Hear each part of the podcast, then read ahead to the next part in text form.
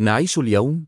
أكتب هذه الكلمات يوم الأربعاء 21 يونيو 2023 في واقع توجد فيه حوادث أمنية بمختلف أنواعها سواء في دولة إسرائيل أو في أماكن أخرى في العالم. عند تعرض شخص للهجوم في مثل هذه الحادثة هناك كما نعلم ردان محتملان أحدهما بالطبع هو الصراع مع عالم هاجمين والثاني هو الهروب.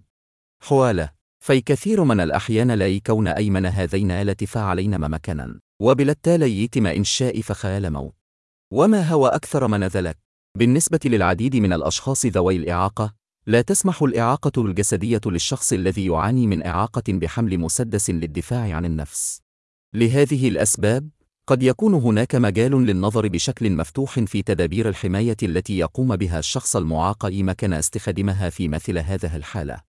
فقير أو الشخص جيد إيجاب أن يفكر المرأة أيضا في وضع معايير بشأن الأشخاص ذوي الإعاقة الذين يحق لهم متلقي أو استخدام مثل هذا للتدبير الوقائية وما هي للشروط. الكاتب هو عساف بن يامين من سكان حي كريات مناحيم في آل قدس إسرائيل